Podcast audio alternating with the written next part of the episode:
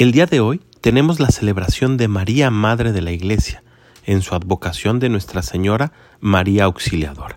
En el año de 1964, el Papa Pablo VI dio a conocer a la Iglesia que a partir de ahora todo el pueblo cristiano la llamaría Madre de la Iglesia. Ya hemos comentado en otras ocasiones que cuando Jesús habla en la Biblia, nos está hablando a nosotros. Su palabra se hace actual, es viva y siempre es eficaz. Por eso, cuando Jesús le dice al apóstol Juan, ahí está tu madre, también nos está diciendo a nosotros que ahí está nuestra madre.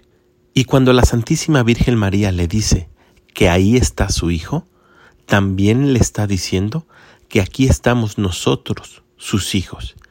Y si María nos acepta como hijos, debemos responder al amor aceptándola como madre, y no solo madre nuestra, sino madre de toda la iglesia.